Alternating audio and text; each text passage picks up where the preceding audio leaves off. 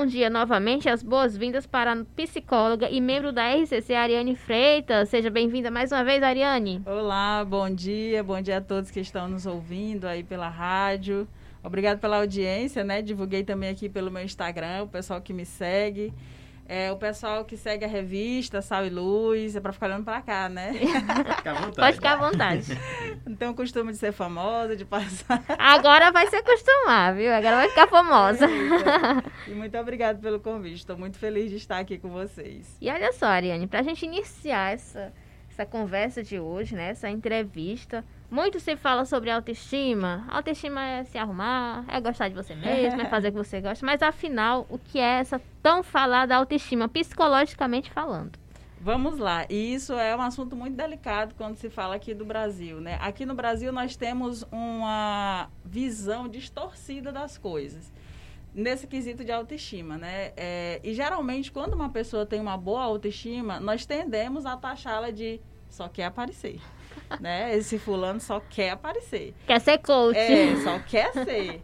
A pessoa posta uma foto, ah, tá se achando, né? Porque nós temos uma visão distorcida, na verdade, culturalmente, né? O brasileiro, ele tem essa visão distorcida de autoestima. Nós tendemos a não nos olhar com esse valor.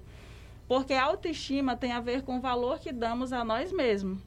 Por isso que, muitas vezes, o que o outro fala nos atinge porque é, na maioria das vezes estamos despreparados com essa autoestima baixa. Né? Mas a autoestima tem a ver com valor, o quanto eu me estimo, o quanto eu olho para mim e reconheço as minhas qualidades, reconheço no que, que eu realmente sou bom. E aí você até sabe que é bom em alguma coisa, mas você não tem coragem de verbalizar isso. E quando alguém elogia, geralmente, não, imagina, não é para tanto, né? Quando na verdade deveríamos apenas dizer, é verdade, sou boa mesmo nisso. Né? Reconhecer, né? né? Exatamente.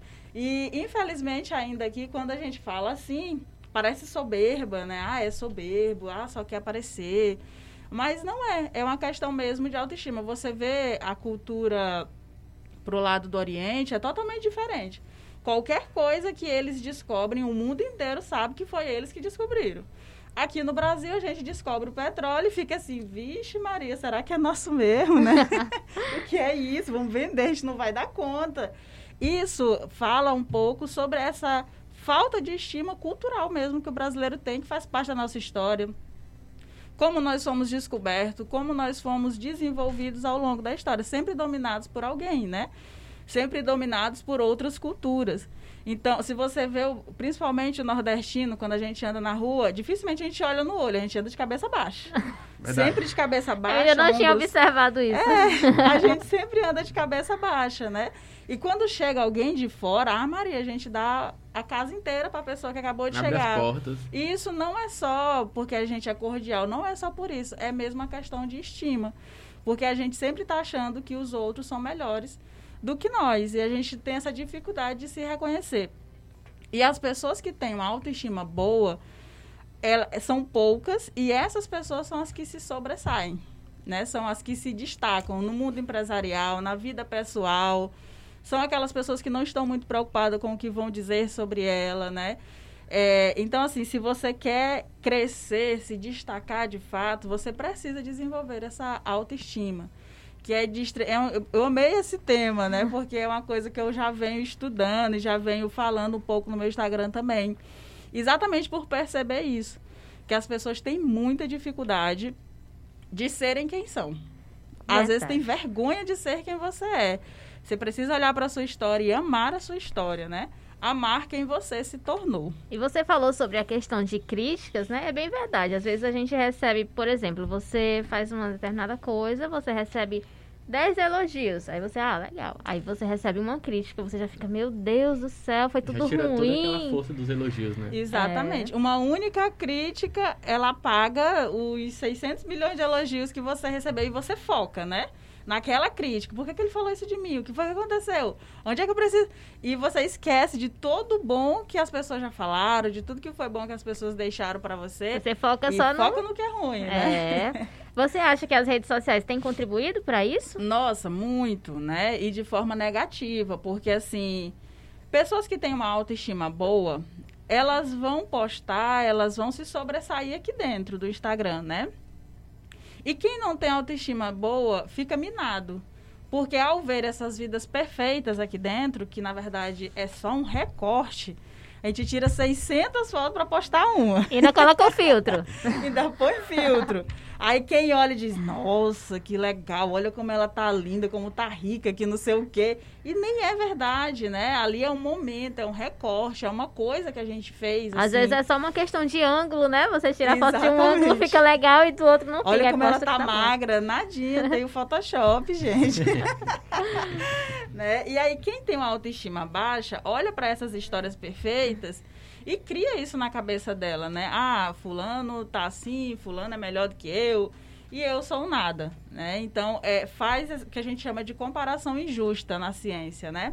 Faz essas comparações injustas, porque se for olhar na real, não é bem aquilo que a gente está criando na nossa cabeça. E, de fato, as pessoas, elas criam um, um imaginário ali de quem a gente é a partir do que a gente posta, né? E é, quem está fazendo isso, o que eu estou idealizando do outro, eu preciso ter cuidado para que não afete a minha autoestima, né? Eu sou psicóloga, eu faço postagem, eu tenho dois mil e poucos seguidores, né? Olha só. Mas aí a outra psicóloga tem 15 milhões de seguidores. E aí eu vou olhar para ela postar e dizer, nossa, não vou mais postar não, eu só tenho dois e pouco, ela tem 15 milhões. Às vezes são até comprados os seguidores dela, né? Não são orgânicos. E aí acaba que mina a nossa autoestima, ao invés de eu olhar e pensar assim, caramba, se ela conseguiu 15 mil, também consigo, vou lutar, vou correr atrás, vou continuar apostando, né? Então, assim, as redes sociais têm esse efeito, porém, depende de quem eu sou. A mim vai afetar se eu tiver uma baixa estima. Mas se eu já tiver essa autoestima bem trabalhada, isso não vai me afetar. Eu vou continuar minha vida, né? E isso depende de como a gente interpreta e olha as situações demais, né? E olha só como afeta, né, Ariane? Porque, por exemplo, às vezes você posta uma foto e aquela foto você acha ela linda, perfeita, maravilhosa. Aí você tem 10 curtidas. você posta uma história, ninguém responde. Aquilo ali já afeta, né? Você já fica pensando. Com certeza. Meu Deus, o que foi que aconteceu aqui? O que foi que houve? Será que não tá tão legal assim? Que eu não postagem? agradei os outros, né? O que é... foi que aconteceu? E quando eu posto muito rios, né? Porque eu gosto de postar. E aí, às vezes a gente cria uma expectativa. Nossa, esse rio ficou massa, vai bombar. Aí quando vai lá, três pessoas curtiram. Aí reposta, aí posta no stories pra ver se alguém vê. É sério que vocês não gostaram, Gente, às né? vezes é só o próprio Instagram que é. tá trolando a pessoa, né? O Instagram que não quer mandar o teu vídeo, a tua foto pros outros verem, né? E, e você aí, fica pensando que é os outros que não gostaram. Que não gostaram. E aí a pessoa que tem uma autoestima baixa, ela já fica extremamente desestruturada por conta disso, né? É, quem tem uma autoestima equilibrada não tá nem aí, tá fazendo o que gosta, né? Foi bom para ela, foi bonito para ela. Só que quem não tem essa autoestima bem equilibrada, de fato, vai pode até desencadear um adoecimento por conta dessas coisas que acontecem nas mídias sociais, né? Que tem realmente afetado muita gente esse processo. Com certeza. Ariane, é, a gente queria saber de você o que, que a Bíblia fala sobre autoestima e quais os é, os livros. Os livros bíblicos que podem ajudar a refletir sobre esse tema bem pertinente. É, é muito interessante, né? Na verdade, eu acho que todos os livros da Bíblia, eles trazem a, a, a Laís disse assim, três fatos. Só que infelizmente não dá para selecionar só três fatos. então, Quanto preferi, mais fatos, melhores. Então eu preferi dividir em momentos, né? E o Novo Testamento é que está de fato repleto dessa autoestima, porque quando Jesus vem, ele veio para falar de amor, porque a história com os fariseus já estava bem deturpada, né?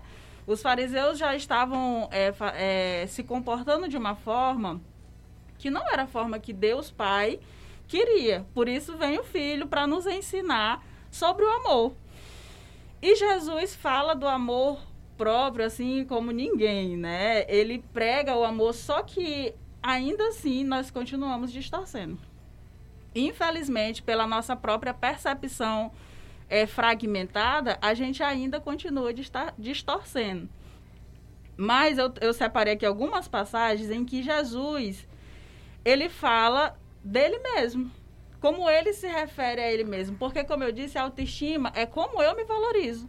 como eu me vejo. Jesus ele só conseguiu é, concluir a missão dele porque ele sabia quem ele era. Ele sabia o que, que ele tinha que fazer. Se ele tivesse dúvida, será que eu sou mesmo filho de Deus? Depois que esse povo, todo mundo tá falando Pois isso, só, será que eu sou mesmo? O povo né? não gosta de mim, será É. que eu tô fazendo errado? O que, que eu tô fazendo de errado? Porque esse povo não gosta de mim, eu tô falando só de coisa boa, né? E Jesus, ele é o exemplo nítido disso. Ele sabia quem ele era. Ele sabia o que, que ele tinha. Ele não tinha dúvidas. E a autoestima tem a ver com isso, com eu saber quem eu sou.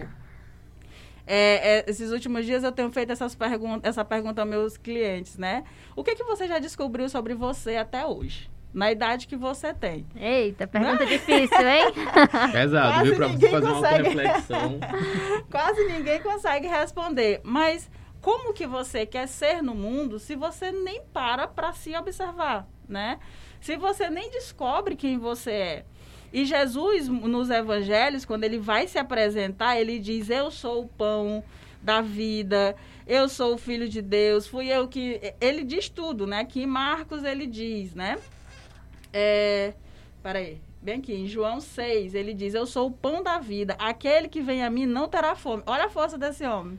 Eu vou matar a tua fome para sempre. Olha só. Ele tá falando dele. Ele tá falando da força que ele tem, porque ele sabe quem ele é. Eu sou filho de Deus. Eu vou matar a fome, vou matar a tua sede, e é para sempre.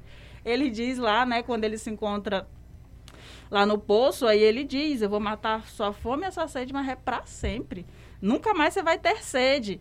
Então, assim, ele fala dele mesmo, dessa força que ele sabe que ele tem. E ele não, não, não sei se a palavra certa não se importa, né? Mas ele não superestima, pronto. Ele não vai superestimar quando as pessoas ficam duvidando se ele é realmente, como assim, o pão da vida? Quem é esse homem, né? Que está dizendo isso sobre ele mesmo. Então ele sabia quem ele era. E a autoestima é isso. A gente precisa saber quem nós somos. Qual é a nossa missão? A gente veio aqui para quê? Só para ficar vendo a vida passar? A gente veio aqui para fazer o quê? Todo mundo tem o seu lugar, né? Cria-se assim uma imagem distorcida também de que ah, todo mundo tem que ser comunicativo. Todo mundo tem que ser expressivo e não é verdade. Todo mundo tem seu espaço. Pessoas é, introvertidas também têm seu espaço na vida profissional, na vida pessoal. Ele só precisa se encontrar.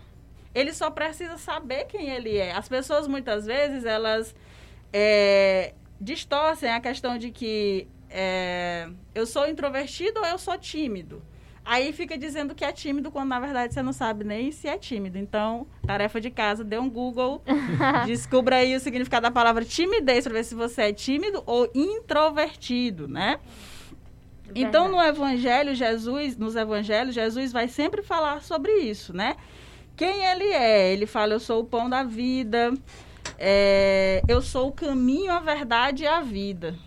É muito forte, né? É Muito muito, forte. autoconhecimento. E é importante notar também que muitas pessoas duvidavam, mas ele não ficava fazendo as coisas para provar para esses, né, que duvidavam Exatamente. dele. Ele, ele fazia aquilo no momento certo.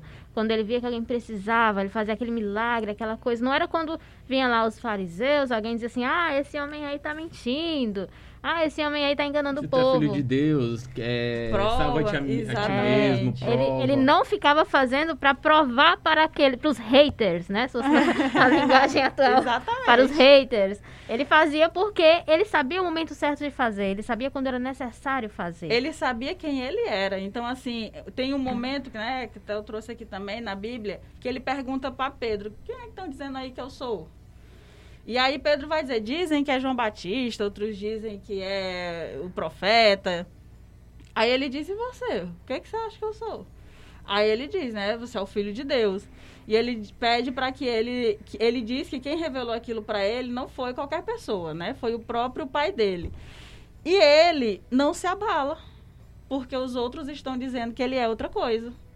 Uma pessoa que tem uma autoestima boa, ela não vai se incomodar com o que os outros estão dizendo. Ela não vai precisar ficar provando. Ele não estava ali para provar nada para ninguém. Ele só estava ali para falar sobre o amor, para ensinar sobre o amor. E ele não estava muito preocupado. O que, que os outros estavam falando dele, o que, que estavam dizendo. Ele sabia qual era o fim disso.